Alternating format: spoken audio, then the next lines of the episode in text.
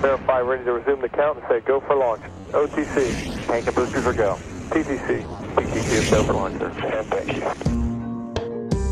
Velkommen til Rumsnak, en podcast om rumnationen Danmark og de danske rumaktiviteter inden for både forskning og forretning. Mit navn er Tina Ibsen. Jeg hedder Anders Høgh Nissen. Spænd selen og start nedtællingen. Vi er klar til affyring. one, zero, and liftoff. All right, uh, lift off and the clock has started. Velkommen til Rumsnak, hvor vi denne gang på en og samme tid kigger ud i solsystemet og piller lidt i egen navle. Ja, og det er jo fordi mindst en af værterne her på Rumsnak faktisk ved, hvad de taler om, når det gælder rumforskning, og det er ikke mig, kan jeg afsløre. Det er dig, Tina. Og Mm. øh, det er jo faktisk sådan, at øh, du lige frem udgiver bøger om det, du ved. Først var det hele historien om universet. Mindre kunne ikke gøre det. Mindre kunne ikke gøre det. Og nu har du så skrevet en bog, der handler om nordlys. Den hedder Nordlys, en rejse fra solens indre til jordens atmosfære.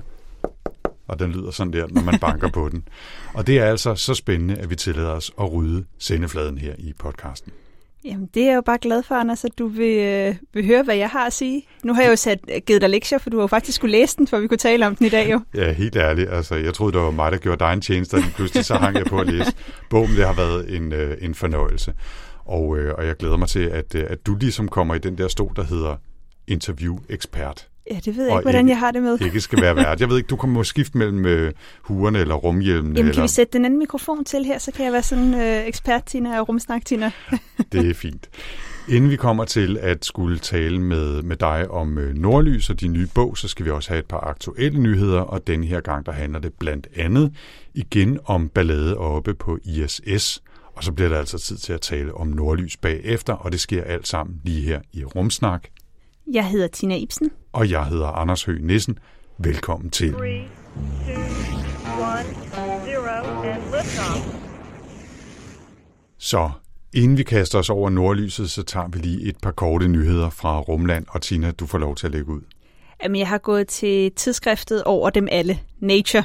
Det er jo der, hvis man er noget, så har man øh, publiceret i Nature. Og så skal jeg lige høre, har du publiceret øh, noget i Nature? Nej, jamen, jeg, Du skriver bare jeg, jeg bøger. skriver bare bøger. Ja. Øh, men for nyligt så er der udkommet en artikel i det her tidsskrift, øh, hvor man med observationer fra den europæiske rumsonde Mars Express, som kredser omkring Mars, øh, og faktisk også har dansk udstyr med ombord, øh, har vist, at under Mars overflade findes der øh, op til i hvert fald tre forbundne søer. Sådan nogle underjordiske søer. Øh, Så i virkeligheden kamre. Ja, det kunne man med- godt sige. Ja. Med flydende vand, ser det ud til. Uh. Ikke frossen vand, ikke noget, men flydende vand. Øh, og det har man øh, fundet via sådan et radarsystem. Så man har en radar ombord på Mars Express, der kan man sende signaler ned, og så bouncer de tilbage, og så kan man måle de her signaler, der bouncer tilbage. Og på den måde kan man sige noget om, jamen hvad er det for nogle ting, som de her radarsignaler, de rammer. Det er sådan typisk, det, det kender man herhjemmefra, også på en agtig samme måde. Mm. Men, øh, men der har man altså fundet de her kammer, og de er på størrelse med Tyskland, mener man. øhm, og hvis det er rigtigt, at der er de her underjordiske, under, Undermarsiske. ja, marsiske, øh, mm-hmm. man skal sige det, øh, flydende vand, jamen så er det jo både spændende for fremtidige missioner, men det er jo altså også super, super spændende for potentialet for, om der kan være, eller har været, liv på Mars. Ja. Fordi man mener jo, når, når der ledes efter liv ude i universet, så er det altså flydende vand, der er alfa og omega. Og indtil nu har der været sådan, jamen en gang for tre plus milliarder år tilbage har der været flydende vand på Mars overflade. Men hvis der nu er noget af det her flydende vand, der har fået lov at man sige, overleve i de her kammer under overfladen, så kunne man også godt forestille sig, hvis der er udviklet sig liv på Mars for de her 3 milliarder plus år siden, jamen så kunne det fortsat overleve i de her øh, underjordiske kammer. Jeg tror, at det er nogle Mars-forskere, der har været virkelig misundelige på al den omtale, Venus fik for nylig. ja, det er øh, med, med muligheden for mærkeligt liv i atmosfæren der. Så nej, nej, nej, vi, vi har fundet nogle nye underjordiske et kammer. Vi må hellere hive et eller andet op af posen. Men altså, det er ikke Ja. ja. helt så rosenrødt, fordi en af de ting, der mangler, øh, hvis der skulle være liv hernede, det er altså en eller anden form for energikilde. Øhm, fordi det er sådan, jamen her på jorden, der, når man har liv, altså på dybhavet og sådan noget, jamen så har man de her black smokers, eller sorte skorsten på dansk, mm. som er sådan nogle undersøiske vulkaner, eller underhavsvulkaner. Øhm, Og umiddelbart har Mars øh, ikke særlig meget geologisk aktivitet, og det vil sige, at sandsynligheden for, at der kunne være nogle af de her black smokers eller lignende på Mars, altså ikke særlig stor, og der kommer ikke noget sollys herned til. Så, så der er lidt et problem i, hvis der skulle være liv, og hvis du skulle have overlevet, hvad er så den energikilde, de bruger? Mm. Øhm, men det er jo helt klart noget, som man skal undersøge noget mere. Så det er super spændende. Det lyder super spændende, ja, helt sikkert. Men, øh, han, Mars. men Mars. Ja. Men Anders, hvad har du med? Jamen, jeg har jo fundet endnu en historie fra den internationale rumstation. Du kan ikke holde op. Jamen, det, det, der sker virkelig noget deroppe for tiden. Det er helt crazy, ikke? Altså sidst, der fortalte vi jo om rumskrot, der var ved at ramme stationen, så, så den måtte undvige, og vi fortalte også om et nyt øh, 23 millioner kroners, øh, nej, 23 millioner dollars, Dollars, ja. øh, rumlokum, som skal testes derop, men det, der er virkelig alt andet end kedeligt på ISS, fordi i det sidste års tid, der har de slås med en læk på rumstationen, altså der fiser luft ud et sted fra rumstationen. Og det, der er måske en ting, man ikke har lyst til deroppe, det er, at luft begynder at forlade det, øh, den lille atmosfære, man sidder inde i, mm. i den der boble. Ikke? Og, øh, og de kan simpelthen ikke finde den, også selvom den bliver værre og værre. Øh, aktuelle tal tyder på, at ISS mister 1,4 kilo luft om dagen. Og det har også betydet, at besætningen flere gange har måttet isolere sig i den russiske del af rumstationen, for at forsøge at finde ud af, hvor er den henne. Ikke? Hvordan ville du have det, hvis du skulle sendes op til sådan, ja, det er en rumstation, der er nok et læk, vi ved ikke helt, hvor det er. Hvad, hvad er det for en lyd, der er i baggrunden? Nå, men det skal du ikke, det skal du ikke tænke på. Det går er- nok. Det går nok alt sammen. Ikke? Nå, øh, Space Daily, der, der skriver om, om det pågående arbejde med at prøve at finde den her læg, de har citeret en af de russiske kosmonauter på stationen for at gætte på, at, selve læggen måske kun er mellem en halv og en hel millimeter i diameter. Det er jo ikke særlig meget. Mm. Og hvis man prøver at forestille sig rumstationen med alle de kroge og hjørner og rør og maskiner og apparater og udstyr og alt muligt andet, så det er altså ikke noget, man bare lige finder. Og der er jo sådan et grundniveau alarm deroppe, så man kan heller ikke bare netop gå rundt og lede efter, hvor siger det tss henne. Man kan heller ikke sænke ned i vand, som man gør med cykeldækket, vel? Det, det er derfor, de skal til Mars. De skal sende rumstationen til Mars ned under sig. Ja. Men de har, de har gang i et aktuelt forsøg for at finde den her læg, som lyder sådan lidt crazy. Det blevet beskrevet som, at man smider konfetti ud i stationen, og så ser man, om det driver nogen steder hen. Mm. Helt så slemt er det ikke. Det, man, man vil fastgøre nogle strimler af papir og plast forskellige steder, og så prøve at filme det og se, om man kan fornemme en bevægelse i de her strimler, som kunne tyde på, at læggen er over i det der hjørne, eller øh, bag mm. det der apparatur osv. Og øh, det, det håber de så kan være med til at, at finde den her læg, og selvfølgelig få den øh, repareret. I talende stund, øh, der optager vi jo altså relativt tidligt den her episode af Rumsnak allerede den 6. oktober, næsten to uger faktisk inden mm. I hører det her derude. Øh, Så i, i talende stund ved vi ikke noget om, hvorvidt det lykkes, men øh, vi håber at kunne følge op øh, i næste episode i, igen og se, om de har fundet den her lumske læg. Ja, og netop fordi det er den 6. oktober, så er det jo faktisk også i dag, at Nobelprisen i fysik er blevet uddelt. Mhm. Mm-hmm. Og det er jo altid fedt, når Nobelprisen går til astronomer, og det Ja. ja. har den gjort i år. Øh, det er til øh, opdagelsen af sorte huller. Okay. Intet mindre. Det er tre personer, der har fået den her Nobelpris. Det er Roger Penrose, som hvis man er astrofysiker, så kender man det navn. Og så er det Reinhard Genzel og Andrea Getz, der har fået den.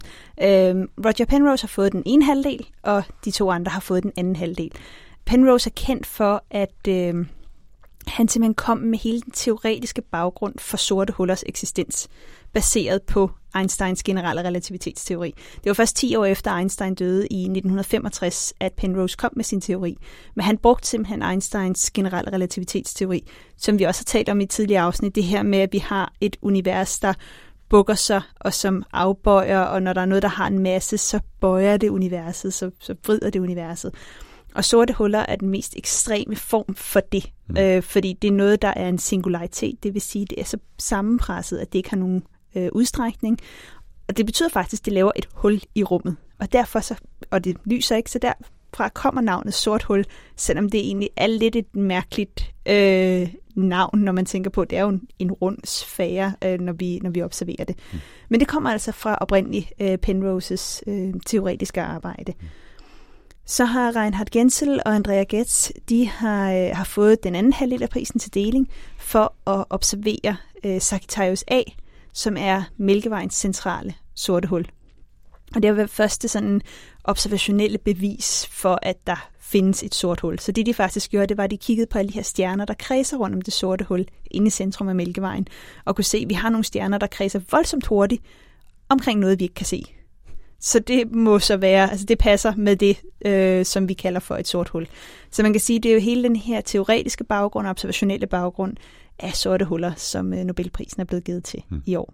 Ja, vi, vi klapper Ja. herinde i Rumsnak. Tillykke til Penrose og, og de andre to. Nu skal jeg måske lige nævne, og også slår det mig, at øh, der jo har været en artikel øh, på DR.dk om, at øh, Bjarke Engels øh, og hans arkitektfirma nu er i gang med at designe et øh, månehabitat.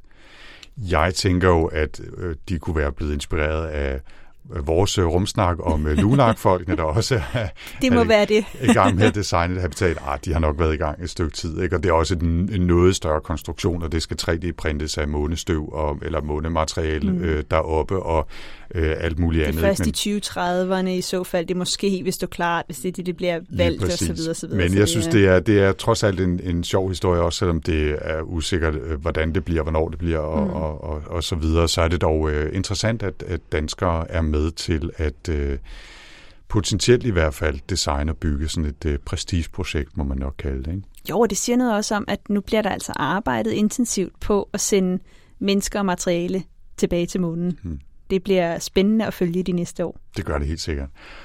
Ikke flere nyheder, men Tina, jeg vil lige nævne, at vi har et par bonuslinks i vores øh, show notes. Det første er til en lang artikel i, øh, på det site, der hedder Ars Technica, som har set på, hvilke computerstyresystemer der findes i rummet, og hvor de bliver brugt henne på satellitter og rumfartøjer osv.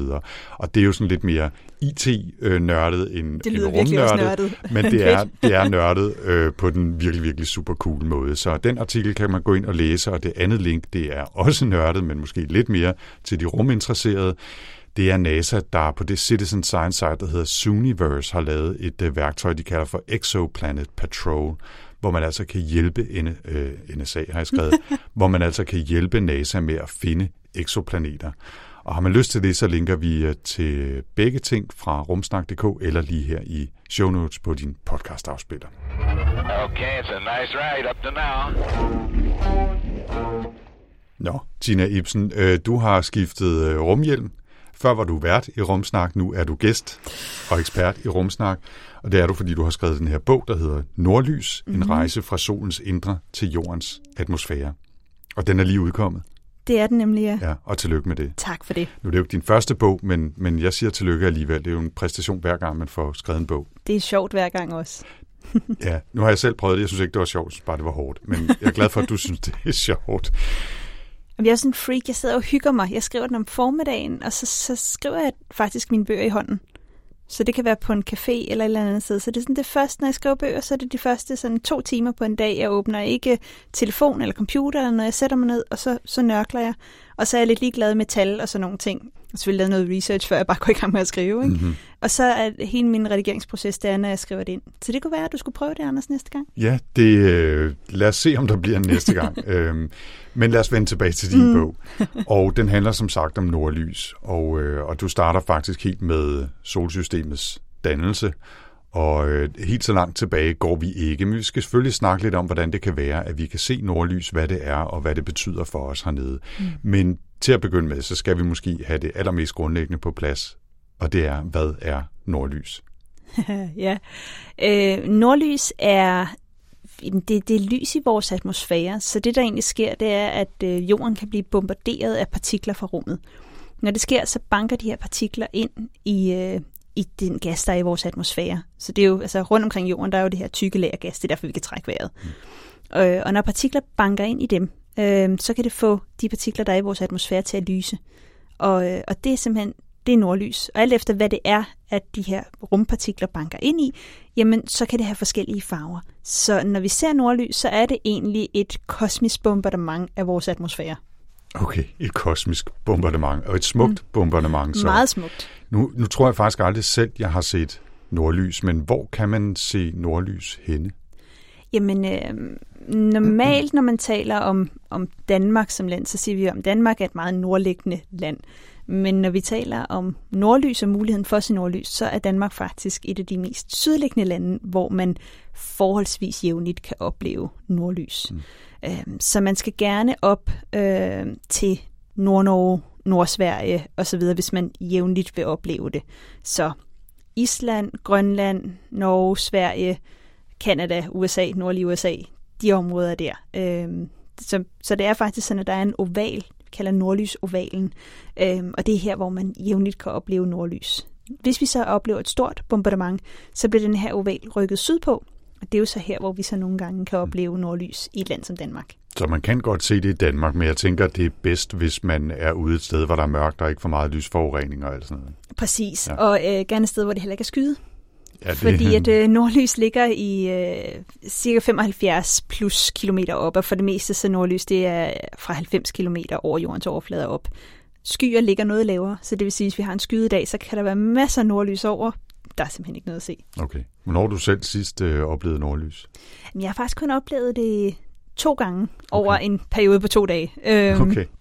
Det var i, i Nord-Norge øh, på en ø, der hedder Andøya, øh, som ligger ikke så langt fra Tromsø, øh, i et område, der hedder Lofoten. Øh, der var jeg op til noget møde, og øh, jeg kan huske, den første dag, der var vi, og vi havde lige haft det her møde, og det var i november måned, så det var jo mørkt meget, meget, meget tidligt. Øh, det er et sted, hvor de har, altså, de har midnatssol om sommeren, og det er mørkt døgnet rundt, når det bliver vinter. Det var det sådan ikke helt, men øh, solen gik ned omkring klokken 2.30, tror jeg.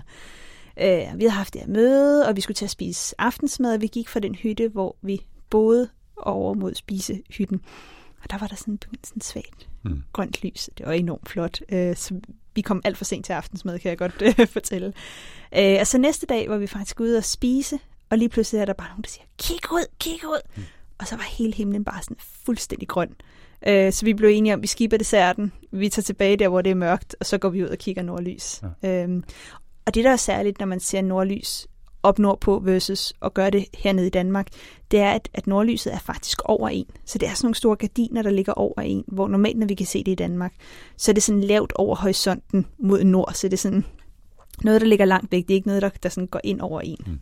Men det var det der. Det var det her, ja. Og, og nu har jeg jo så ikke selv oplevet det, men jeg har selvfølgelig set billeder af det og sådan noget. Det, og det, det ligner jo store gardiner af lys i virkeligheden. Mm. Og så står de og bølger sådan lidt, når man observerer det. Ja, altså det, det er sådan rimelig, øh, rimelig dynamisk. Ikke så meget som ofte, når man ser film med nordlys, så er de speedet op. Okay. Så, så den der sådan meget dynamiske, hvor det bare sådan står uh, uh, og kører frem og tilbage. Det er ikke helt sådan i virkeligheden. Men fordi det netop er de her partikler, jamen, så, så kan der også lige pludselig komme en, en et større bombardement af partikler, så du godt risikere lige pludselig, så siger himlen bare, puff, altså så lyser den øh, meget voldsomt op, og der kommer flere af de her gardiner. Øhm, og så står de sådan langsomt og, og, og bølger lidt også, men det er meget langsommere end det, man ofte ser på filmene.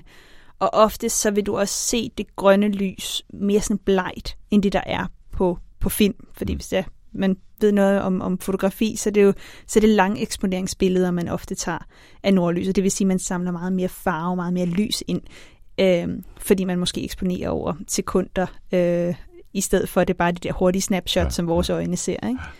Meget sjovt, du sagde, du lige sådan, uh, uh, uh. Mm. Det er, øh, altså, nordlys er noget, man nærmest har lyst til, skal akkompagneres af en eller anden form for musikalsk ledsagelse, ikke? og som måske sådan noget teramin, sådan, uh, Ja, det går Agtigt det er sådan noget, lidt spøgelsesagtigt. Ja, på en eller anden måde, jeg ved, jeg ved ikke, det er det, jeg forestiller mig i hovedet i hvert fald, men det siger jo ikke noget, øh, så vidt jeg har orienteret. I, I bogen her øh, om nordlys, der tager du turen hele vejen fra ja, solsystemets øh, dannelse mm. Til solens indre i dag. Hvad er det for nogle partikler, der er der? Hvordan bliver de skabt ud igennem solen, og så øh, ud igennem rummet og ned til partiklerne rammer jordens atmosfære og bliver til nordlys. Mm.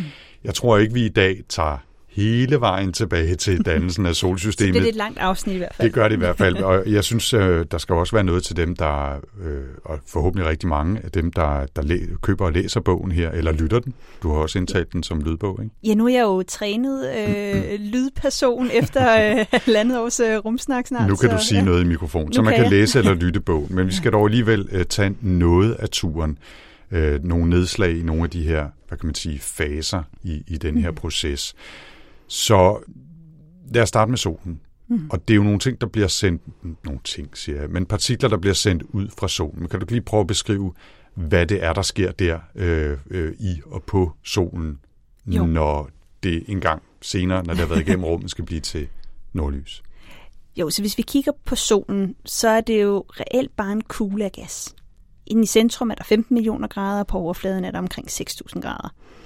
Det er sådan, at man har gas, hovedsageligt hydrogen, altså brint eller helium, øh, som, som solen.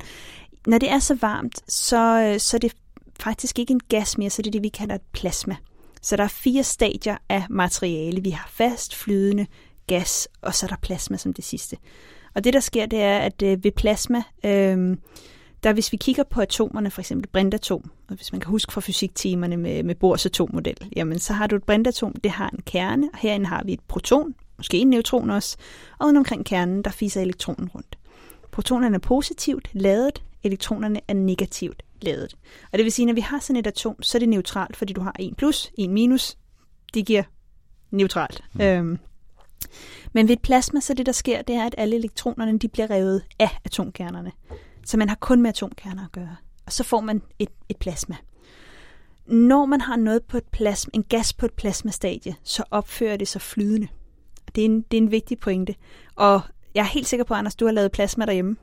Og Ja. tiden kommer nu til plasma, fordi Ja, det er noget med stearinlys. det er det nemlig, Ja. du har læst det. Mhm. så hvis man tænder et stearinlys, så flammen er faktisk plasma. Og hvis man har set nogle gange, så kan man også hælde, altså man kan hælde flammer. Når du kommer op på rumstationen, så har de også lavet flammer, der er de helt runde. Og det er fordi, det opfører sig som altså en væske.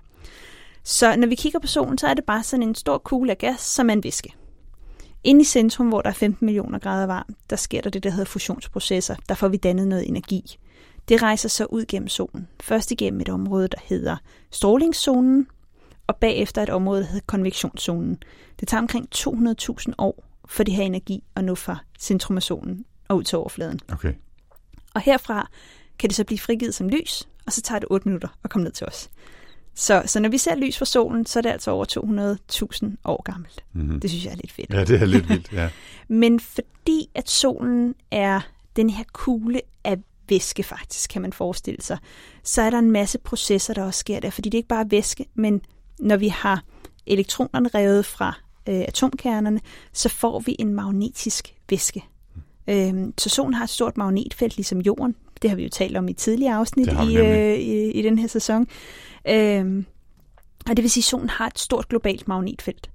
Men fordi at solen ikke er en fast, øh, en, et fast Kugle, læme, ja, kugle, ja. kan man kalde ligesom, mm. ligesom jorden er. Den roterer jo lige, uanset hvor du er på jorden, så er et døgn 24 timer. Sådan cirka. Mm. Øh, men på solen, der, altså, der kan man forestille, at det er en væske, man har prøvet at få til at rotere rundt. Øh, og det gør faktisk, at øh, ekvatorområderne omkring solen roterer hurtigere rundt end de polare områder. Og fordi det er den her plasma, så det her magnetfelt, vi har, det hænger faktisk fast i plasmaen. Så jeg, jeg forestiller mig altid magnetfelter som sådan nogle elastikker. Så de kan strækkes, de kan bøjes, de kan, ja, det er sådan usynlige elastikker. Ja, jeg, jeg fik det billede ind i hovedet, da jeg læste, og du beskrev øh, det her, at øh, hvis man tager en, en vinylplade, for dem, der kan huske det, altså en Mhm. LP-plade, og, og den drejer rundt, så er den jo fast. Ja. Så rillerne i den øh, har jo ligesom den samme form, uanset ja. hvor hurtigt i virkeligheden den, den der plade drejer rundt. Men hvis man tager øh, og, og drejer rundt, i- altså har et fad med vand, mm. og så trækker en finger rundt i, så kan man jo sagtens fornemme, at, at de øh, riller, man ligesom laver med fingeren, jo er dynamisk og bevæger sig og ligesom bliver trukket rundt Ja. efter fingeren. Og det var sådan lidt et forsøg på mm. at beskrive forskellen på altså magnetfeltlinjerne på en fast klode som mm. jorden, og så de indviklede øh, elastikagtige krøller, der kan komme på øh, et læme som solen. Ikke? Ja, præcis. Øhm, og derfor så, så er solens magnetfelt også meget, meget mere kompliceret end jordens. Øhm, og det ser man særligt i de her yderste lag, fordi vi har jo så kernen, strålingszonen, konvektionszonen, og så har vi det, vi kalder for overfladen. Og det er bare den del af solen, vi kan se. Det er det, der hedder fotosfæren. Ja, det er ikke noget, man kan stå på, selv er ikke noget, man man kan havde stå på, nej. isolerende støvler på. Nej, nej, fordi igen, det er den her flydende gas. Øh, så der er ikke nogen fast overflade på solen. Det er simpelthen bare den del af solen, der lyser i synligt lys. Så det, det er det, vi kan se af solen. udover det, så er der faktisk to atmosfærelag mere. Der er kromosfæren, og så er der coronaen øh, som den sidste. Og det er i de her fotosfæren, kromosfæren og coronaen, at man virkelig ser resultatet af det her meget indviklede magnetfelt. Og hvordan ser man det så? Det første, der kan ske, det er, at hvis man har et indviklet magnetfelt, så kan det stanse øh, energitransporten i konvektionszonen for eksempel.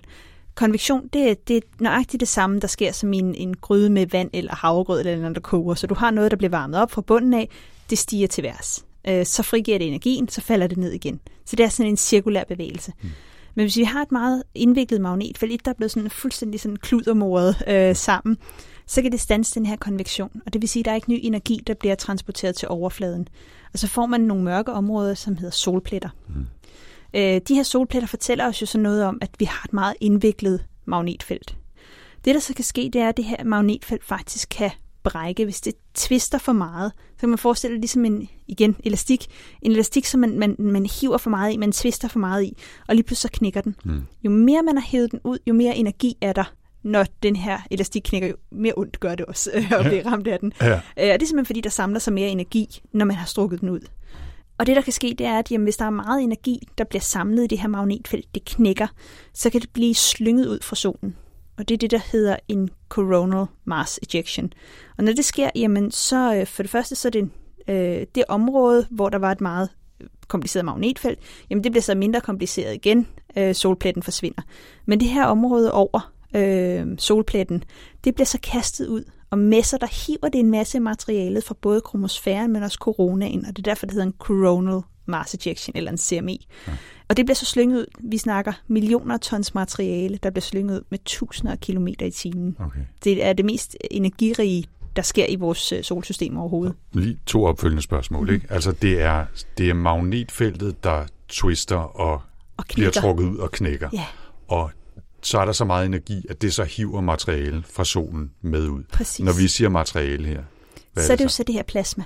Det er det her plasma så, så det er, fra solen. Fra solen, ja. Mm. Så det er protoner, det er hydrogen, det er helium, altså men, men atomkerner og en masse elektroner, ja. der så bare bliver hævet med ud. Som svæver, øh, øh, hvad hedder det, frigjort fra hinanden, præcis fordi det er plasma. Præcis. Og det bliver så, hvad sker der med det så? Nu, nu siger vi coronal mass ejection. Det er ja.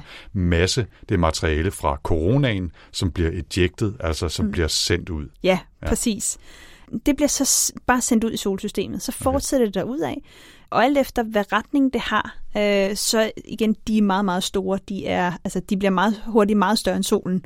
Og det vil sige, de har jo sådan en generel retning, og der rammer de alt i den retning. Ja. Hvis de har retning mod jorden, så, øh, så inden for 12-24 timer normalt, så vil det her plasma ramme jorden. Nu siger jeg så et ord, mm. som vi også har brugt tidligere her i Rumsnak, nemlig solvind. Ja.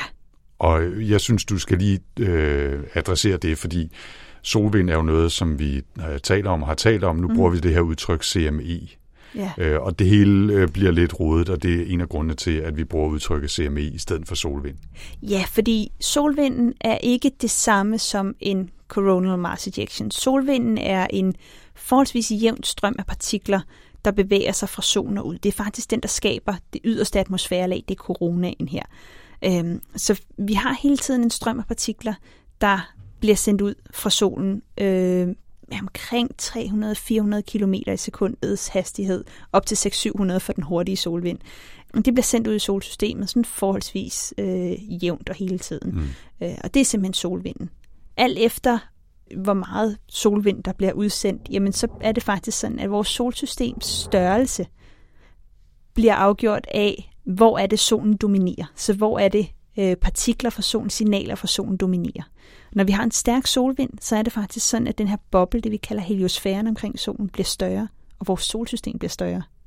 Så fordi man regner det efter... Hvor, hvad er det, der dominerer? Ja, ja. altså om det er øh, materiale fra solen, der fylder mere i rummet, end fra galaksen eller andre stjerner fra. eller sådan noget. Ja. Så der er en zone, der sådan bevæger sig frem og tilbage, øh, alt efter om det er solen, der dominerer, eller resten af galaksen, der dominerer. Præcis. Ja. Og netop også fordi solvinden er ikke altid det samme, og antallet af solpletter og antallet af de her coronal mass ejections varierer også.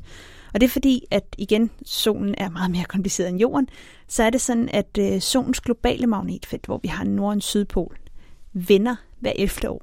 Mm-hmm. Øh, og når vi har haft den her vending, så nulstiller hele magnetfeltet sig faktisk. Så bliver det mindre kompliceret igen. Fordi man skal fortsætte, at blive bliver mere og mere mere kompliceret. Så hvis vi ikke havde den her nulstilling øh, af vores magnetfelt, jamen så ville vi bare se, at der blev spydet materiale ud hele tiden. Øhm, og det vil sige, at med 11 år har vi et sol maksimum, så har vi et minimum og et maksimum og et minimum. Og man mener, i december 19 øh, bevægede vi os ud af det sidste minimum. Så det vil sige, at nu er vi på vej mod et maksimum igen. Nu vil vi se et mere og mere og mere kompliceret magnetfelt frem mod 2025, hvor vi vil toppe. Mm. Øhm, så det vil altså også sige, at de næste mange år vil vi opleve flere coronal mass ejections, vil vi opleve flere solpletter på solen. Mm.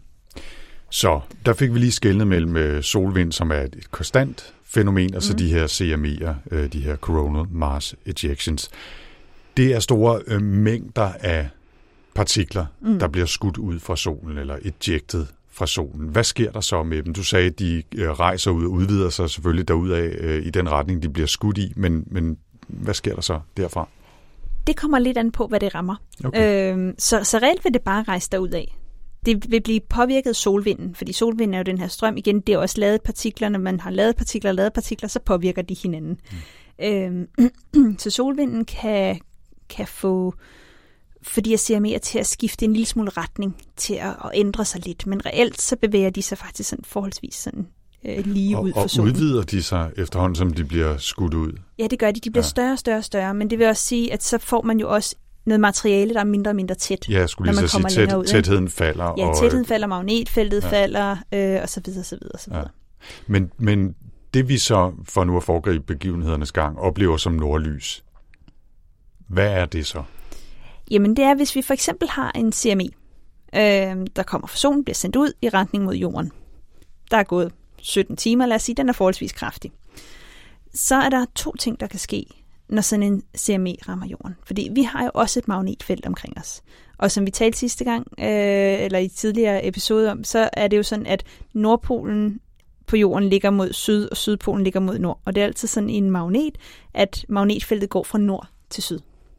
Så man skal forestille sig, at det er sådan en Mickey Mouse ører, der går rundt omkring jorden. Så vi har det her fra, fra Sydpolen, kommer der et magnetfelt ud, øh, og går op mod Nordpolen, hvis vi skal kigge geografisk. Hmm. Øh, så det vil sige, der har vi altså en retning på vores magnetfelt. Hvis vi har en CME, hvis magnetfelt vender samme retning, det vil altså også sige gå fra altså nedfra og op, hvis vi kigger fra, fra siden af, mm. jamen så vil der egentlig ikke ske det store. CME'en vil egentlig bare blive ja, deflektet, kalder man det, så det bliver afbøjet ja. øh, rundt om magnetfeltet, og det er sådan egentlig det. Ja. Men hvis vi har et magnetfelt, der går modsat, altså går oppefra og ned, så det, der sker, det er, at øh, de her to magnetfelter, de kan smelte sammen i det, vi kalder en magnetic reconnection. Og der er ikke noget godt dansk ord. Magnetisk rekonnektion, eller mm, reforbindelse, genforbindelse. genforbindelse. Ja. så det, der vil ske, det er, at de smelter sammen. Og når det sker, så bliver jordens magnetfelt åbnet, kan man sige, lag for lag for lag. Og alle de her partikler, der så følger med, alle det her plasma, der er blevet revet løs fra coronaen, jamen det får så fri adgang til at rejse langs de her magnetfeltlinjer og ramme i de polare områder. Og så er det, vi har alle de her partikler, de ender med at banke ned i jordens atmosfære omkring Nordpolen, omkring Sydpolen, og så er det, vi får vores nordlys. Så man skal forestille sig altså en magnetisk masse af materiale, der mm. bliver udsendt fra solen, rejser igennem rummet mellem solen og jorden, og hvis magnetfeltet vender rigtigt, så åbner det så at sige jordens magnetfelt på en måde, så øh, partiklerne kan ryge ind og ramme partikler i vores atmosfære. Ja, og få det til at lyse. Og få det til at lyse. Yep. Okay. Det er, det er noget af det, som jeg synes var, var sjovt ved at læse din bog, som jeg fik at vide, som jeg egentlig ikke havde tænkt over før, det er, præcis den der rolle, magnetfelterne spiller mm. i forhold til, fordi jeg havde egentlig bare tænkt på den, om det er partikler, der kommer fra solen og rammer vores atmosfære.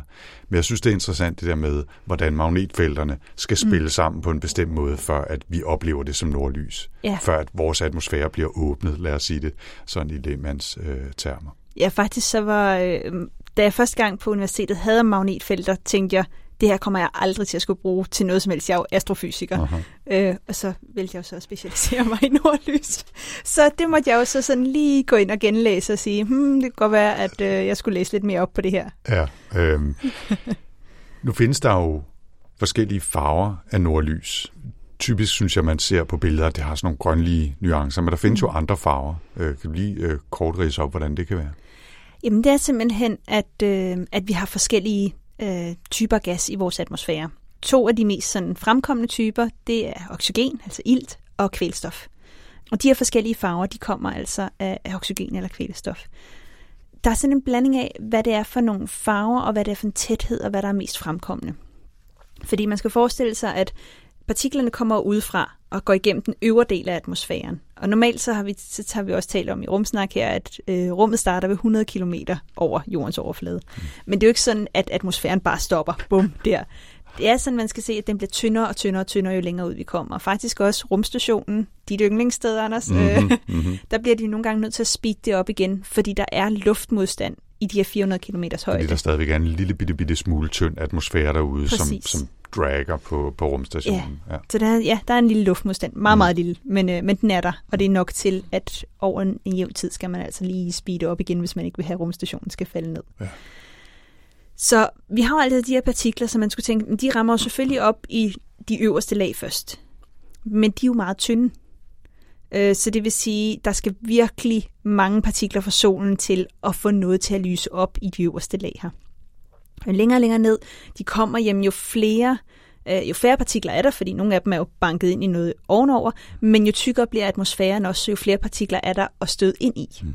Øhm, og lige den her øh, højde fra 90 til 150 km, der er atmosfæren perfekt tyk og ligger så højt op, at, øh, at, at vi får mest lys derfra. Mm. Og der har vi øh, rigtig, rigtig meget oxygen, øh, og oxygen giver den her grønlige farve. Aha. Og det er derfor, at, øh, at det ofte er den her grønlige farve, man ser.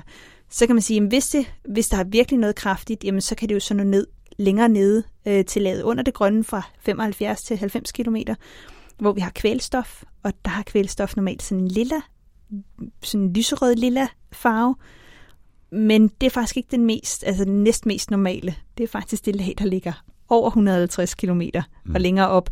Der har vi noget oxygen, der er lidt anderledes i sin, øh, ja, øh, sin formation, hvordan det ligger. Og der kan man få den her røde farve. Okay. Så det er den næstmest normale. Jeg har kun set den grønne selv. Så det er på min bucket list, at jeg skal have set den røde. Men den oplever man altså kun ved kraftige solstorme. Mm.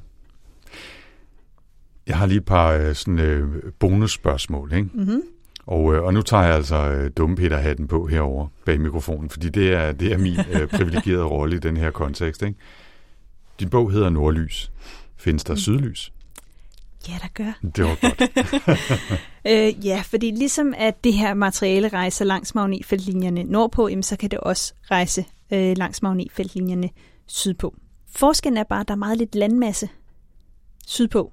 Altså langt det meste landmasse på jorden ligger nordpå, og det vil sige, jamen, det er nordlys, man har set, fordi hvis man skal ned til sydlys, altså nogle gange kan det nå til New Zealand, men altså ellers så, øh, og nogle gange kan det nå til, til ja, det sydligste Sydamerika, men ellers så skal man altså ned til Antarktis for at se noget, og det er sjældent, der har været mennesker dernede og opleve det. Så nordlys er klart det, man ser mest af, men det er også derfor, at jamen, polarlys vil være et mere sådan rigtigt navn at bruge for det, eller aurora. Hmm. Øh, det er bare lidt svært at sige af en eller anden grund. Men jeg synes, polarlys er, er egentlig meget fint begreb. Ja, ja, men det er bare, der er mange, der ikke kender det. Altså nordlys er det navn, man kender, ikke? No. Ja. Jeg synes lige, vi skulle have det med os, mm. så vi ikke er, hvad hedder sådan noget, nord, nordbiased. Ja, altså det gode er jo, at det skal være mørkt, når man ser nordlys. Det er rigtig skidt om sommeren nordpå, fordi der har du midnatssol. Så det er altså at tage sydpå om sommeren herop nordpå og tage nordpå, når det er vinter heroppe nordpå. Ikke? det er næsten lige så forvirrende som at tale om uh, magnetfelter ja. og, og magnetiske pole, uh, poler. Tina, i din bog, der, uh, der refererer du også lidt til nogle af de udfordringer, der kan komme, når partikler fra solen rammer jordens atmosfære. Det er jo også noget, vi tidligere har beskæftiget os med i sidste sæson, tror jeg det var, Rumsnak, hvor vi snakker om rumvær og atmosfæriske forstyrrelser. Mm. Jeg vil anbefale, at man går tilbage og lytter til den. Og så slutter du i virkeligheden bogen, og jeg synes ikke, du skal gennemgå i detaljer, men måske mm. vælge et enkelt eksempel eller to. Du slutter med at se på de andre planeter i vores solsystem, om de også har polarlys, mm. eller hvad vi nu skal kalde det. Ja, der har jeg faktisk valgt at kalde det aurora, fordi at ja. øh, nordlys er ikke helt gældende der. Nej det var faktisk en ny ting, jeg lærte, da jeg researchede til bogen. Øh, det vidste jeg ikke før, fordi jeg har kun arbejdet med, med rumvær i, i sådan en kontekst af jorden og i, i, mellem planeterne. Men det var meget fedt altså, for, at, at gå ind og dykke ned i de her forskellige planeter, fordi at, øh, jamen for eksempel Jupiter øh, har øh, et meget, meget kraftigt magnetfelt. Det har man også vist med flere øh, rummissioner, blandt andet Juno, der er afsted til, til Jupiter nu.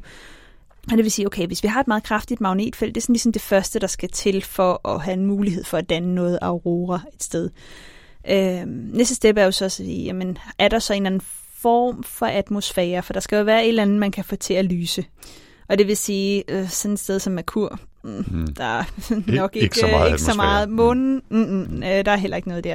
Men der Jupiter har rigtig, rigtig gode betingelser. Øh, så, så der er masser af aurora på Jupiter. Men fordi det har, den har så kraftigt et magnetfelt, så det der sker, det er faktisk de her partikler fra, fra solen, altså det her plasma, det bliver accelereret op i så høje hastigheder, at når det, kn, at det knalder ned, altså meget, meget, meget hurtigt, ned i Jupiters yderste atmosfære. Det er jo en gasplanet, så det er reelt bare en stor atmosfære med en jernklump i midten, mener man. Det lys, den energi, der bliver skabt, er meget, altså energirig, at det er i røntgenstråling eller UV-stråling. Så det vil sige, at vi kan ikke se det. Altså, Det er det, er der, men det er usynligt for os. Ja. Mhm. Øh, det synes jeg var ret fedt. Det samme ser man på Saturn. Øh, men fordi vi har UV-kameraer, vi har øh, mulighed for at observere i de her bølgelængder, så har man faktisk taget billeder, og så har man lavet sådan nogle merger af synlysbilleder fra Hubble, og så de her øh, UV-aurora-billeder, som man ellers har. Det er, det er ret fedt, Mhm. mm-hmm. synes jeg. Det var noget nyt. Det glæder mig at høre, at du også har lært noget Ja, ved det at har jeg bestemt. bogen. Jeg har lært en hel masse af at læse den. Så øh, officielt her i Rumsnak, et stort tak til dig, øh, Tina Ibsen.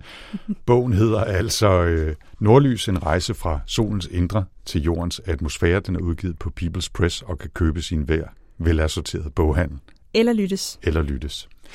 Tusind tak for det, og fordi du fortalte om det. Og nu kan du så tage din øh, Rumsnak værtshjelm på igen. Dejligt, jeg rykker mig lige. Okay, it's a nice ride up to now. Og med det så er Rumsnak landet for denne gang. Men vi vender tilbage om to uger, øh, og der er det heldigvis ikke mig, der skal sidde i ekspertrollen igen. Men vi skal kigge nærmere på rystende stjerner. Jeg lover, det giver mening, øh, når vi mødes igen, Anders. Øh, og så skal vi kigge på, hvad man kan bruge de her rystende stjerner til. Det glæder jeg mig rigtig meget til at høre mere om. Hvis man i mellemtiden gerne vil vide mere om Rumsnak, så kan man finde os på Facebook, hvor Rumsnak har sin egen side, og vi findes selvfølgelig også på rumsnak.dk, og du skal også huske at tjekke show notes til podcasten, hvor vi linker til mere information om Nordlys, og selvfølgelig også til oplysninger om Tinas bog om Nordlys og hendes andre bøger i øvrigt. Og hvis man har spørgsmål eller kommentarer, så kan man også skrive til os på Facebook eller Twitter. Hvis det er på Twitter, så brug hashtagget rumsnak. Man kan også finde mig på at Tina underscore Ibsen eller at Astrotina. Og jeg hedder bare kedeligt Anders, men stadig funky, øh, snablag 4ND3RS på Twitter. Og vi tager altid meget gerne imod input og idéer, men husk også, hvis du synes, det har været spændende at lytte til Rumsnak, er du meget velkommen til at dele med familie, venner og andre rumnørder derude. Det vil også være fornemt, hvis du har lyst til at give os nogle stjerner i Apple Podcasts, og vi går sådan set ikke voldsomt meget op i, om det er en eller fem stjerner, selvom vi selvfølgelig vil hellere vil have, at du giver fem, men, øh, men alting bliver betragtet som feedback, og det er noget, vi modtager med kysshånd. Rumsnak er sponsoreret af Thomas B. Tries Fond og Vildt Knudsens Fond og bliver produceret af Potlab. Jeg hedder Tina Ibsen. Og jeg hedder Anders Høgh Nissen. Tak for denne gang. Og køb Tinas bog, så kan det være, hun giver en kop kaffe. Stand back here. よいしょ。